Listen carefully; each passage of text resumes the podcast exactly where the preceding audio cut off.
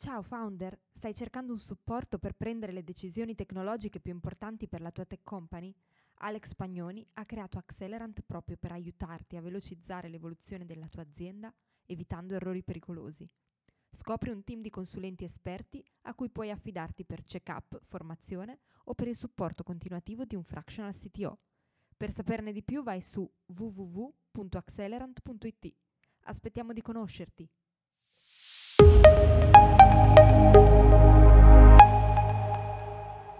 Durante questa puntata del podcast Punti Digitali, Alex Pagnoni è stato intervistato da Cristiano Lugarà e Andrea Cesaro per parlare di CTO e community. Buon ascolto! Bentornati in un nuovo episodio di Punti Digitali. Oggi abbiamo l'onore di ospitare un altro imprenditore, ma prima di tutti bentornati da me Andrea Cesaro da Londra. E da me Cristiano Lugarà da Genova. E quindi Cristiano, oggi una nuova intervista con un nuovo imprenditore che ci racconta... Che ci racconta la sua storia, la sua azienda e soprattutto ci racconterà eh, un, un, ruolo molto importante nelle, nelle start-up eh, attuali, moderne, fammi dire, e vedremo di che cosa, di cosa si tratta e come lo affronterà soprattutto un ruolo importantissimo che di solito non considerano dal primo momento, però ci dirà meglio. Assolutamente. Alex. Un attimo che lo, lo, introduciamo. Benvenuto Alex. Ciao eh, Alex. Ciao, grazie per avermi invitato. Grazie a te di essere venuto. Eh, un attimo che cambio l'impostazione di regia, che ovviamente... Sì, non sono io l'intervistato. Okay. Eccoci qua, grande Alex. Perfetto Alex. Tutto benissimo, grazie. Voi? Tutto bene, tutto bene. Bene, bene, bene, grazie. Eh, Alex, il tuo lavoro è importantissimo, quindi adesso lo vediamo insieme. Poi su questo ci hai fatto anche un bel movimento, quindi non spoileriamo niente. Però eh, dai, chi sei? Fatti conoscere, raccontati.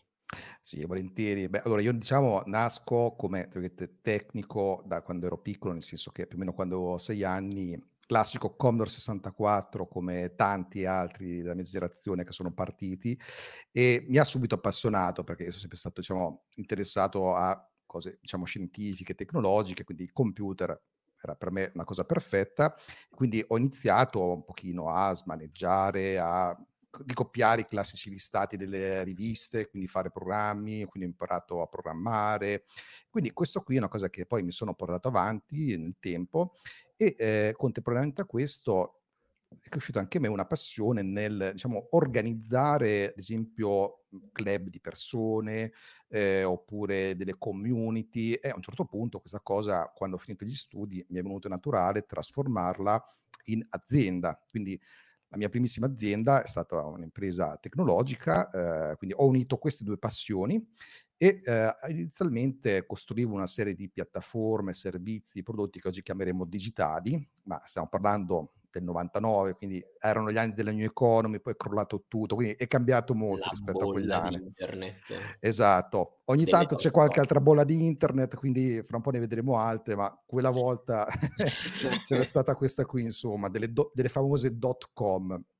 Quindi, eh, come nel tempo poi ho anche organizzato, ad esempio, dei gruppi di eh, informatici in Italia, a un certo punto mi è venuto naturale crearne uno che adesso poi vi spiegherò, sostanzialmente questa mia esperienza imprenditoriale in campo tecnologico poi nel tempo si è evoluta eh, perché prima realizzavo io stesso i miei prodotti, le mie tecnologie, quindi di questa azienda e anche di altri che ho fondato sono sempre stato sia diciamo, l'imprenditore che anche responsabile tecnologico, quello che oggi chiameremmo CTO.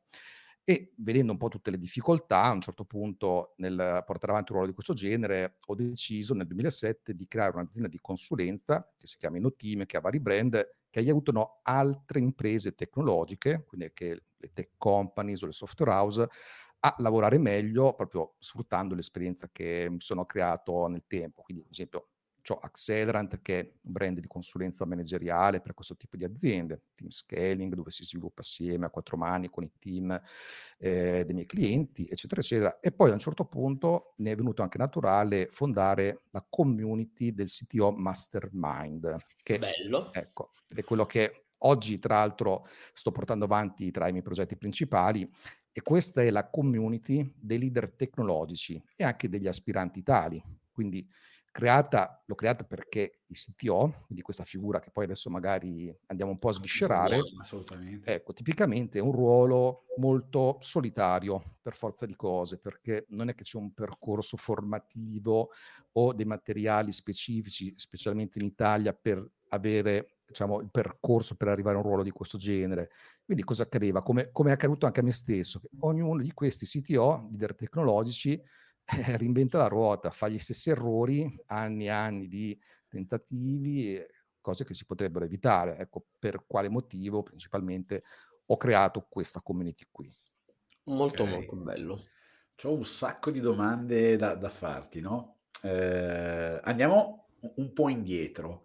Mi interessa molto l'idea di community, no? Credo che sia a, a, al giorno d'oggi un, un'ambizione di molti, una difficoltà di molti e un, um, un modo indubbio per poter scalare, no? eh, per poter avere il nocciolo duro, per poter um, sviluppare eh, o il proprio brand o le proprie idee. In che modo hai eh, così imparato a creare community o se ti è venuto naturale o quali sono state le difficoltà nel, nel gestire nel sviluppare una community? Allora, sicuramente intanto il consiglio che posso dare, qualsiasi tipo di business, se riesce a partire prima dal concetto di community è meglio, perché poi attorno alla community a un certo punto magari riesci anche a creare un prodotto, un servizio. Aver creato una community ti crea una audience che è la tua, non è un'audience che devi pagare con della pubblicità o eccetera eccetera. Quindi al netto di questo diciamo, un po' mi è venuto naturale proprio perché mh, nei primi anni in cui c'erano i modem, quindi c'erano le BBS, Fidonet, sigle che magari adesso non, non sono molto note al pubblico, al grande pubblico, ma ciò che veniva prima di internet, diciamo così, e poi con internet a me piaceva molto conoscere persone, relazionarmi, creare gruppi e quindi quando ero piccolo, tipo quando avevo 13-14 anni, ho creato anche proprio dei club di appassionati di, di, un computer che andava allora, che si chiamava Amiga, e quindi questo qui appunto a un certo punto è diventata una mia peculiarità, insomma, creare un po' queste organizzazioni. Quindi quando ho creato la community l'ho fatto sulla base di eh, passioni e problemi che erano e sono tuttora sentiti. Quindi non semplicemente per sponsorizzare un prodotto, un servizio in questo caso, ma ho proprio raccolto una categoria di persone che loro stessi avevano certi tipi di passioni e avevano gli stessi problemi che ho affrontato io. Quindi nel momento in cui si riesce a trovare il canale giusto eh, e anche una serie di contenuti, quindi a far partire il motore, poi è ben abbastanza naturale che questa community possa anche partire ed espandersi anche da sola. Poi dopo è chiaro che bisogna valorizzarla, bisogna essere presenti, bisogna creare contenuti, serve l'engagement, non va inondata di cose pubblicitarie, ma anzi bisogna dare più valore di quello che si prende. Quindi questi sono degli elementi importanti quando si crea una community di qualsiasi tipo, sul quale poi che ci sia un business o no collegato è secondario, però gli elementi fondamentali nella mia esperienza per creare una, fare evolvere una community sono questi fondamentalmente. Il famoso target, come, come dicono quelli bravi, quindi sì. co- il target sape- sapendo quali sono i problemi, come si risolve, mettendo insieme tutte persone che poi si aiutano. Um, io ho una domanda, ovviamente per me eh, la figura del eh, CTO è molto, mo- molto conosciuta, però non tutti la conoscono, quindi ti chiederei Alex di spiegare anche un po' ai profani, soprattutto alle persone che hanno bisogno tante volte di un CTO anche per non bruciare i soldi. Se- senza saperlo, ne hanno bisogno senza sapere di eh averne beh, bisogno. Sì, sì, è vero, adesso Alex ce lo dirà perché mm, è proprio così, eh, quindi sì. approfondiamo proprio che cos'è un CTO e poi magari eh, scendiamo proprio nel dettaglio della community è anche meglio secondo me. Sì, sì, infatti ecco, questo è un errore che fanno molti imprenditori in erba che magari vogliono realizzare un prodotto, un servizio tecnologico e però non, a, un certo, cioè a un certo punto devono fare riferimento a questo tipo di figura qui, magari non subito, magari prima c'è un tech advisor, ma poi a un certo punto sia il CTO. Che cos'è il CTO? È il ponte tra business e tecnologia. Quindi è la persona che è in grado di trasformare quelle che sono le esigenze dell'azienda in termini proprio di risultati business, di bottom line, di eh, peculiarità di prodotto, eccetera, in un qualcosa che poi invece sia comprensibile dal tecnologico e viceversa, tradurre tutto quell'insieme di mh, aspetti tecnologici in qualcosa di masticabile dal business. Quindi è anche una persona che, mh, soprattutto se la tecnologia fa parte del core business dell'azienda o addirittura è il core business dell'azienda, è anche la persona che ne è responsabile, quindi è una figura assolutamente chiave e quando invece parliamo di un'azienda magari anche tradizionale o anche una startup che però non ha eh, diciamo dei founder di estrazione tecnica, è anche quella persona che aiuta l'imprenditore, il management, eccetera, a eh, capire quali sono anche dei nuovi modelli di business che possono essere creati sulla base di certe tecnologie. Perché ci sono tutta una serie di tecnologie nate nel tempo che poi si sono effettivamente consolidate, quindi non semplicemente quelle che ogni tanto vanno di moda, poi la gente ci investe, poi scoppia la bolla, ad esempio il cloud, oppure certe diramazioni di intelligenza artificiale. Ecco, quando sono nati questi concetti si è avuta anche la possibilità di creare dei tipi di impresa che prima non erano fattibili o non erano proprio possibili o, o erano possibile farlo ma con investimenti molto molto molto più grandi. Ad esempio il cloud ha portato alle, alle tasche di tutte le aziende, anche di una startup che nasce con un capitale minimo, il fatto di poter costruire un'infrastruttura che cresce con il suo utilizzo. Una volta bisogna spendere decine, centinaia di migliaia di euro per costruire il data center, il, avere il personale, eccetera. Tutte queste cose qui la tecnologia le ha facilitate. Ecco, il CTO quindi porta anche queste innovazioni qui e le fa comprendere. Quindi deve un po' essere anche, non dico un esperto di, di business, però se ha uno spirito anche un po' imprenditoriale, ecco, sicuramente funziona. Quindi è chiaro che una cosa che va tenuta conto è che il CTO a questo punto come primo team non ha il team tecnologico, come spesso magari si può pensare, cioè magari eh, un imprenditore, uno startup può pensare, ah, il CTO, ecco, gestisce quel gruppo di nerd sfigati.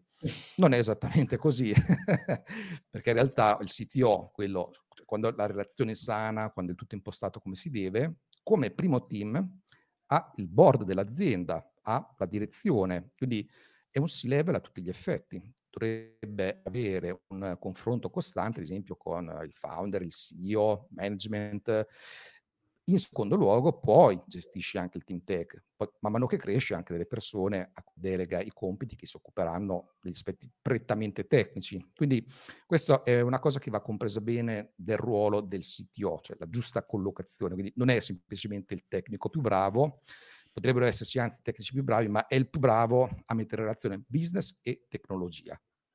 Ok, ok. Una spiegazione molto, molto chiara. Eh, quindi eh, faccio un esempio pratico, no? Eh, io insieme a tre miei amici abbiamo, iniz- abbiamo intenzione di sviluppare una startup. Nessuno dei quattro è particolarmente bravo in ambito tecnico. Troviamo qualche soldino e dobbiamo sviluppare un'app. In questo caso il CTO serve o non serve? E se dovesse servire, Ehm, come faccio a pagare un C-level, quindi con uno stipendio di un certo tipo, se ho pochi soldini? Questa è una domanda molto importante perché anche qui, in base allo stadio di crescita dell'azienda, può avere senso o no avere un CTO e può avere senso averlo in un certo modo piuttosto che in un altro. Mi spiego meglio. Quando siamo in fase ancora di idea, che magari l'azienda non si è neanche costituita, no? quindi appunto i quattro start-up si riuniscono, mangiano una, assieme una pizza, elaborano le loro idee, ma non hanno ancora l'azienda. Ecco, il CTO sarebbe molto, diciamo, eccessivo, anche perché un CTO innanzitutto costa molto ed è difficile trovarlo. Poi se volete possiamo anche approfondire questo tema dopo. Quindi questa fase qui è quella in cui semmai serve un tech advisor, cioè una persona che magari è anche un CTO in un altro magari un consulente che fa anche sito in un'altra azienda, lo fa eh, come freelance o come, come, azienda di consulenza, una persona quindi che quando serve valida le idee, ne dà la fattibilità tecnica per evitare che quattro start-up stiano inventando un mega gingillo che in realtà non è fattibile tecnicamente o non ha senso, eh, oppure è semplicemente la brutta copia di qualcos'altro che a livello tecnologico già è stato fatto anche meglio da altre aziende. Quindi in questa fase qui il CTO ancora è un po' troppo, però non appena l'azienda mh, poi inizia a funzionare, a esistere, qual è la prima preoccupazione di una startup fondamentalmente? Eh, evitare la valle della morte, quindi far sì che quei spesso pochi fondi iniziali eh, portino il più presto possibile ad un prodotto che sbatte contro il mercato, contro gli utenti e riceve i primi feedback reali, quindi la famosa app di cui parlavate. No?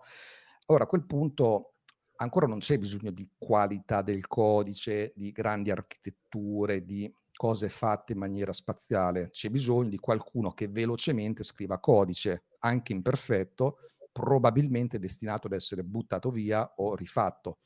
Quindi anche in questa fase serve semmai qualcuno che dà un'impostazione e questa persona potrebbe essere appunto un CTO, ma per una frazione del tempo, perché di nuovo sarebbe eccessivo un CTO a tempo pieno e sarebbe troppo costoso. Allora, in questi casi esiste la formula del fractional CTO, cioè il CTO che lo fa come una sorta di temporary manager a una frazione del tempo, una frazione del costo, ma al 100% delle sue capacità e competenze.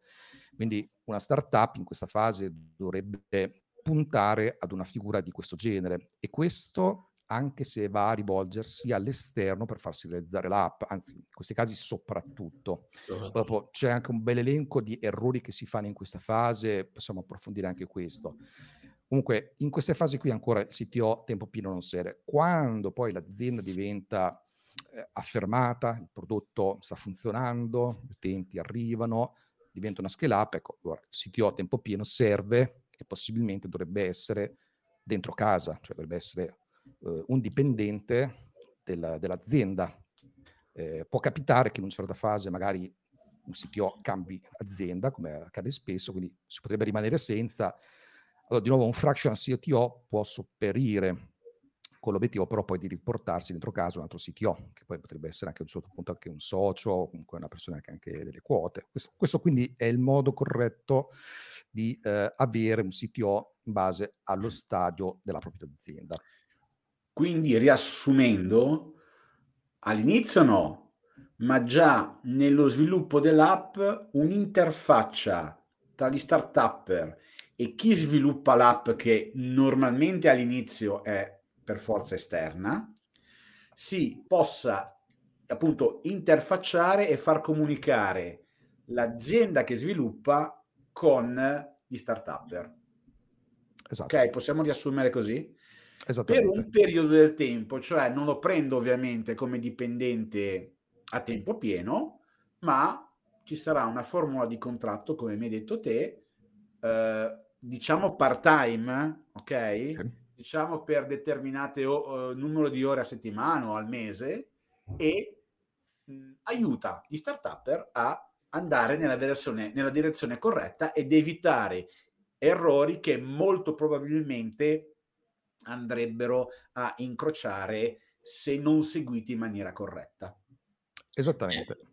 E non bruciare soldi, perché di solito chi, chi, non ha, chi non, non ha ben dimistichezza con il software pensa che bisogna avere il garage e lo sviluppatore, eh, oppure pagare l'indiano su Fiverr, ma non funziona così perché poi quando si inizia a scalare è lì che nascono i veri problemi. Eh, giustamente, esatto. esatto. Quindi in questo caso ti direi secondo te quali sono gli errori tipici di chi fa startup senza un CTO? Allora, diciamo che ad esempio se non c'è nel team di founder una persona che ha almeno un certo livello di cognizione tecnica, alcuni errori derivano anche ad esempio proprio dalla scelta in fase di startup del player al quale affidare la costruzione della prima versione della app o quello che è, perché in quel caso magari può venire l'idea di affidarsi ad esempio ad un'agenzia, una web agency che fa anche sviluppo web, fa siti web, magari il founder confonde questo con, qualcosa che in realtà invece è molto più complesso eh, e allora va ad affidarlo a dei fornitori che sono sbagliati, quindi magari non esce quello che serve veramente, diciamo quindi questo accade veramente tante volte. Sì, questo purtroppo eh, questo è un classico errore che si fa in queste fasi. E quello che accade poi quasi sempre è che se rimangono dei soldi, vengono usati per rifare tutto da capo e buttare via quello che è stato fatto prima e di solito accade anche che eh, per tutta una serie di motivi comunque c'è spesso molto ritardo. Magari tecnicamente l'agenzia è anche valida, ma il fatto che eh, la parte diciamo di founder, lato startup, non ha cultura IT barra tech, crea anche dei problemi di aspettativa, ad esempio, e di gestione del team. Quindi se questa agenzia a sua volta non è brava perché non è esperta o non è autorevole o eccetera eccetera, magari non, non, non riesce a gestire bene questa, questo tipo di lavoro, può accadere che magari il founder abbia l'aspettativa che il software consegnato sia sempre tutto esente da bug, che sia esattamente di quella qualità, con quel budget, con quel tempo, eccetera. Non funziona così. Così come anche magari si aspetta il team di, di founder che una volta realizzata l'applicazione, poi tac, non serve più sviluppare o avere qualcuno che gestisce fa evolvere. Cioè, anche questo non è così. Cioè, chiediamoci per quale motivo grandi scale up che ormai sono affermati, il prodotto è quello, lo vediamo più o meno quasi sempre quello, hanno team di decine o centinaia di sviluppatori a tempo pieno. Cioè, cosa fanno? Si, si girano i pollici? No, ci cioè, sono dei motivi per i quali c'è un team così esteso anche per prodotti che al massimo vediamo ogni tanto qualche etichetta, qualche bottone che si sposta. Cioè, ci sono dei motivi molto seri ed è necessario che sia un team di quel genere. Quindi se non si ha questo tipo di cultura è facile poi incappare in, in, errori di questo genere qua. Quindi poi un altro problema classico nel momento in cui poi si va a internalizzare il team, alcuni lo fanno anche già fin dall'inizio, è che di nuovo non avendo competenze tecniche eh, il team di founder non è in grado di fare colloqui tecnici e quindi eh, prendono i programmatori che, che, gli sembrano validi, ma non hanno le basi per, per, scoprirlo, quindi possono in realtà tirare su persone che sono assolutamente inadatte al lavoro, quindi quantomeno ci vorrebbe appunto no, una fraction CTO, un consulente che faccia questi colloqui, ad esempio, no?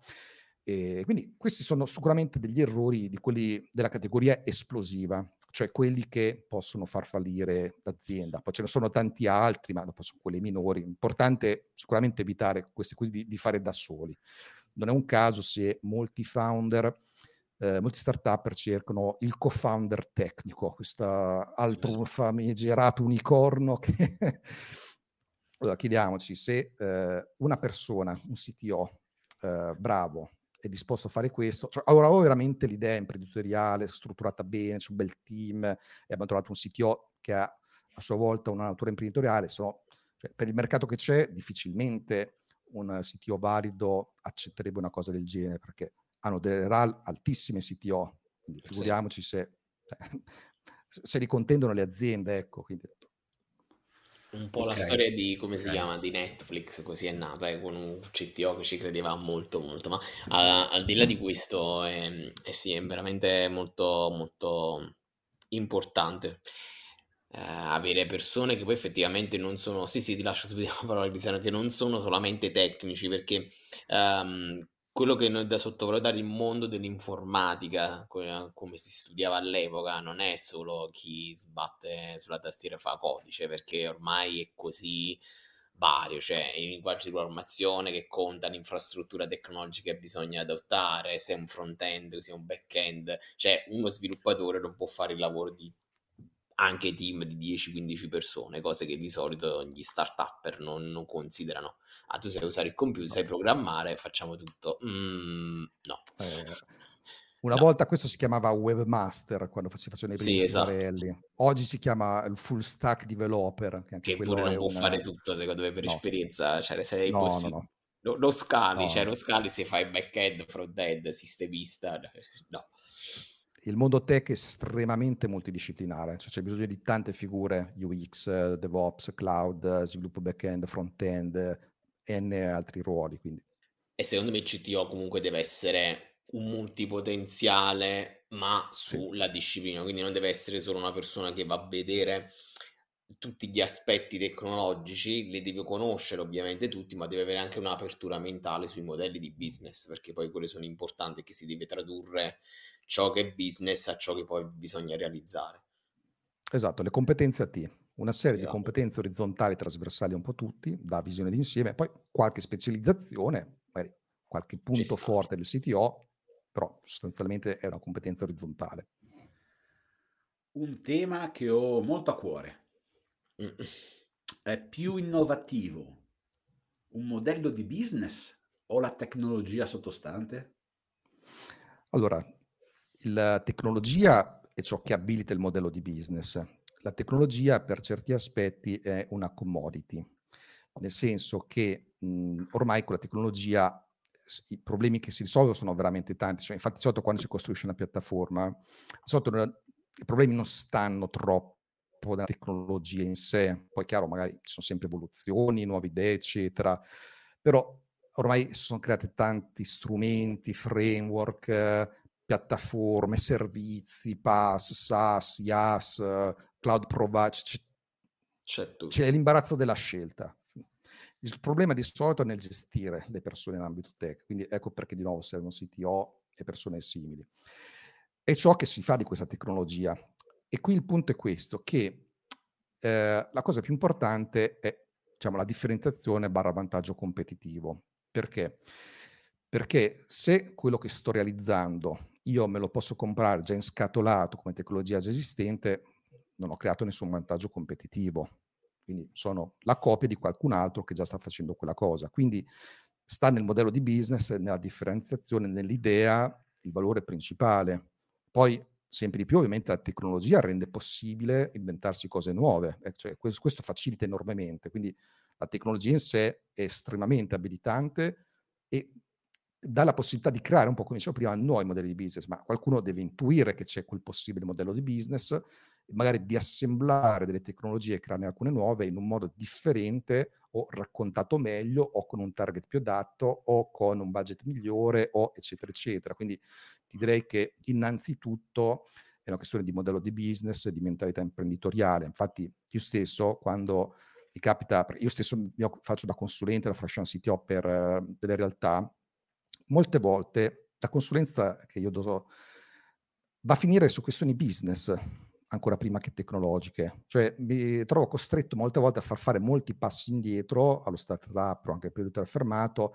Parliamo prima di posizionamento, parliamo prima di brand, parliamo prima di idea differenziante, parliamo prima del tuo team, eh? dopo ti dico la tecnologia. In più ti dico, guarda, con queste tecnologie potremo fare così, così, così. Però che non hai sistemato le cose prima, infatti sono diversi casi di startup che sono rivolti a me che hanno detto, oh guarda, ho trovato questo servizio online, white label, ci metto il mio nome, ecco fatta la startup. E allora siamo a zero perché il vantaggio competitivo non lo compri, te lo devi costruire. Ecco, Vuoi vincere facile. eh sì, esatto. Ok, ok, mi è chiaro, mi è chiaro. Andre.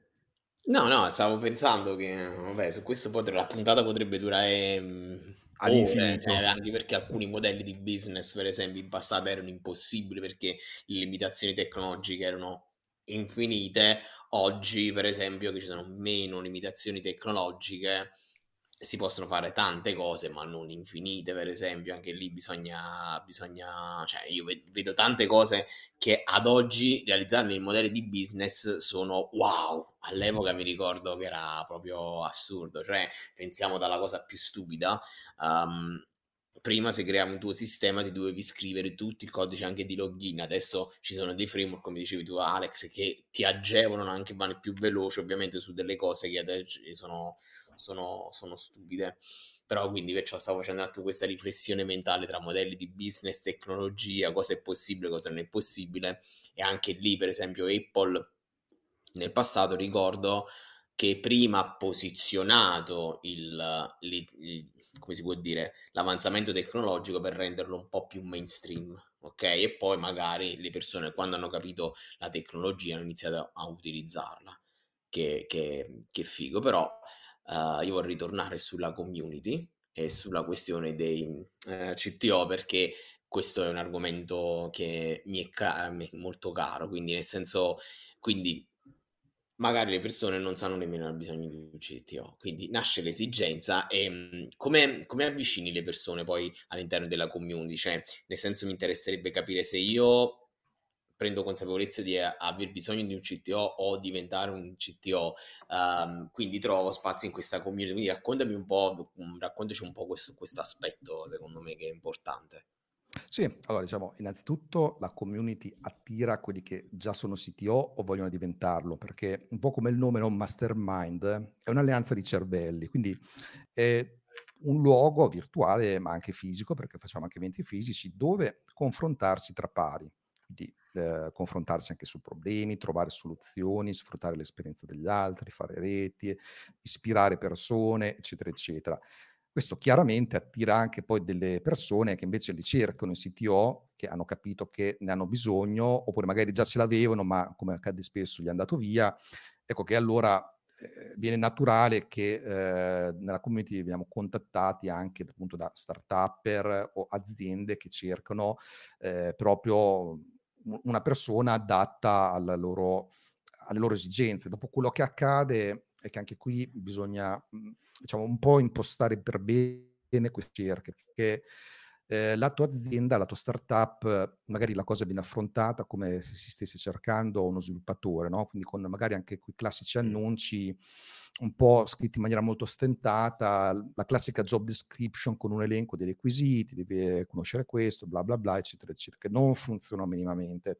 Infatti molte volte eh, mi tocca dare consulenza anche su questi aspetti qui, perché i CTO, già è difficilissimo trovare gli sviluppatori oggi ed è ancora più difficile trattenerli perché è un mercato veramente impazzito, RAL dei sviluppatori che sono esplose ed era anche giusto così perché prima erano pagati troppo poco. A maggior ragione figure di leadership tecnologica, quindi come CTO, che sono ancora più rari e preziosi ed è, come dicevo un po' prima, molto difficile trovarli, sono costosi, eccetera spesso poi hanno anche un po' di piglio imprenditoriale, non li attiri dicendogli sto cercando il CTO che fa questo, questo e questo. Cioè, è più un pitch, bisogna fare marketing, bisogna raccontare la storia dell'azienda, deve essere interessante, l'azienda deve far capire quali sono i suoi valori, deve averli definiti, che già questo è un successo.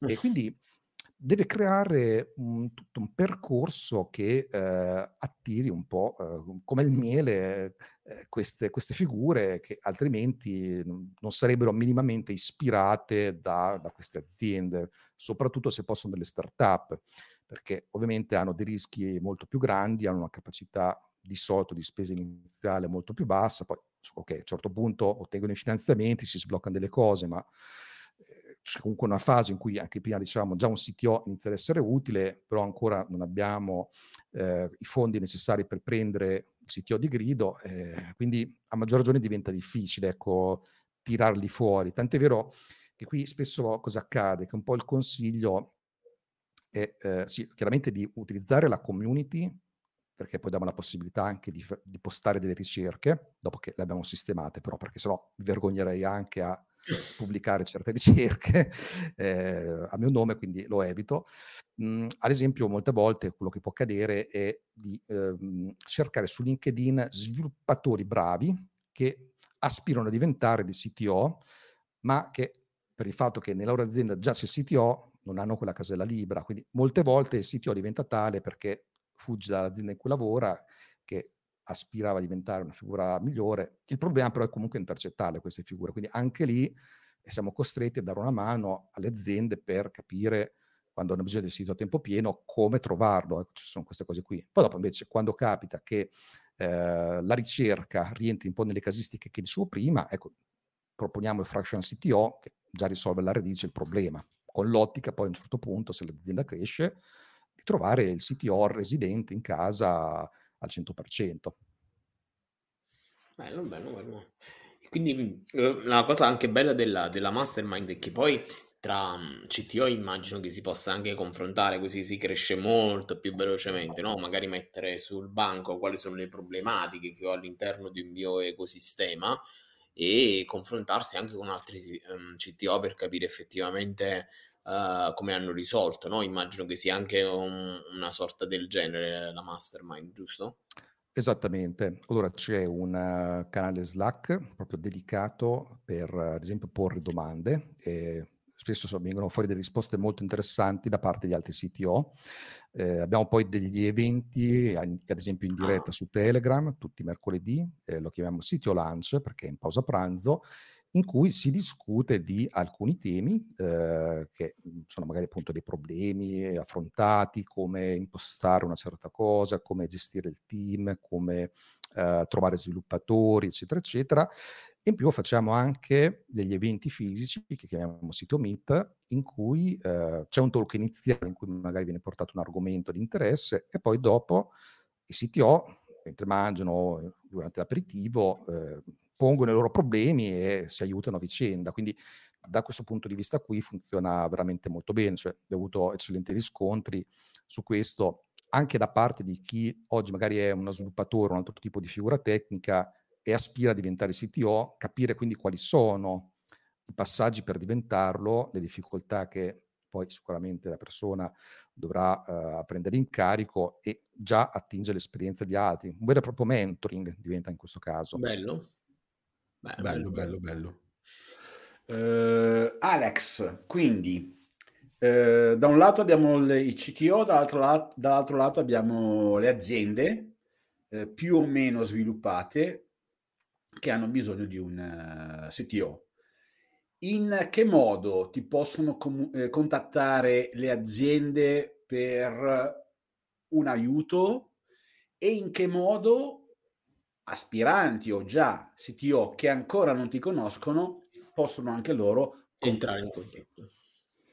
Allora, gli aspiranti e chi già fa eh, CTO può andare direttamente nel sito del CTO Mastermind, www.ctomastermind.it.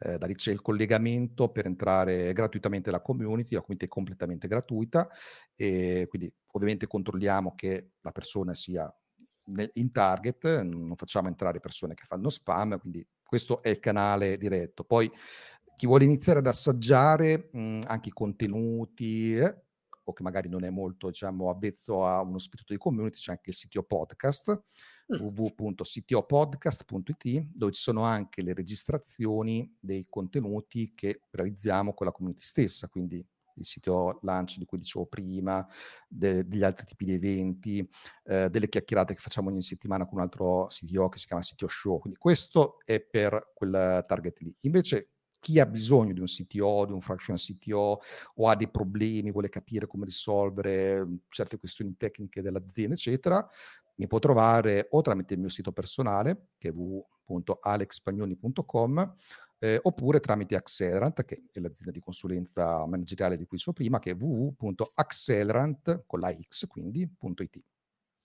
Ah, perfetto, quindi mettiamo anche Bene. tutti i link in descrizione, così da averceli. Bello, bello. Ehm... super interessante la, la, puntata di oggi perché mi ha fatto conoscere delle cose che non, che non sapevo, soprattutto quella parola lì che non riuscirò mai a ripetere, che è fractional CTO. ce l'ho fatta, ce l'ho fatta. Bravo, bravo. È interessantissimo per chi giustamente vuole lanciare e eh, ha pochi soldi, no? Eh, e, e, la riflessione del fatto che ma perché un CTO dovrebbe diventare socio di una startup quando ha la possibilità di andare in altre aziende e farsi pagare profumatamente? E ti faccio l'ultima esatto. domanda, a senso, quella più Prego. scottante e non so se risponderai. quanto, qu- quanto, guadagna un CTO all'anno medio? Non, non, non pretendo il top, una RAL media annuale. Sì. Allora, se escludiamo i CTO che sono i founder della loro stessa azienda, quindi parliamo di CTO che lo fanno in maniera professionale, come ad esempio dipendente, Ora, è difficilissimo trovare sotto i 60-80k, e qui parliamo proprio di figure junior. C'è chi magari infatti cerca mh, mhmm, dei futuri CTO un po' da formare a 40k, ma già fa una grandissima difficoltà. Quindi è molto probabile che andiamo sopra i 100k. Considerate che ci sono aziende americane che stanno facendo recruiting anche in Italia e non solo americane, che già stanno portando via un sacco di sviluppatori, a RAL anche i 100k, 120k, e CTO o anche figure mh, minori, ma che sono comunque di uh, management tecnico, tipo engineering manager, cifra da 200k in su. Quindi è chiaro che eh, avere un CTO, stiamo parlando di cifre importanti, di un uh, executive a tutti gli effetti, è un dirigente, eh, quindi va trattato anche come tale, ok?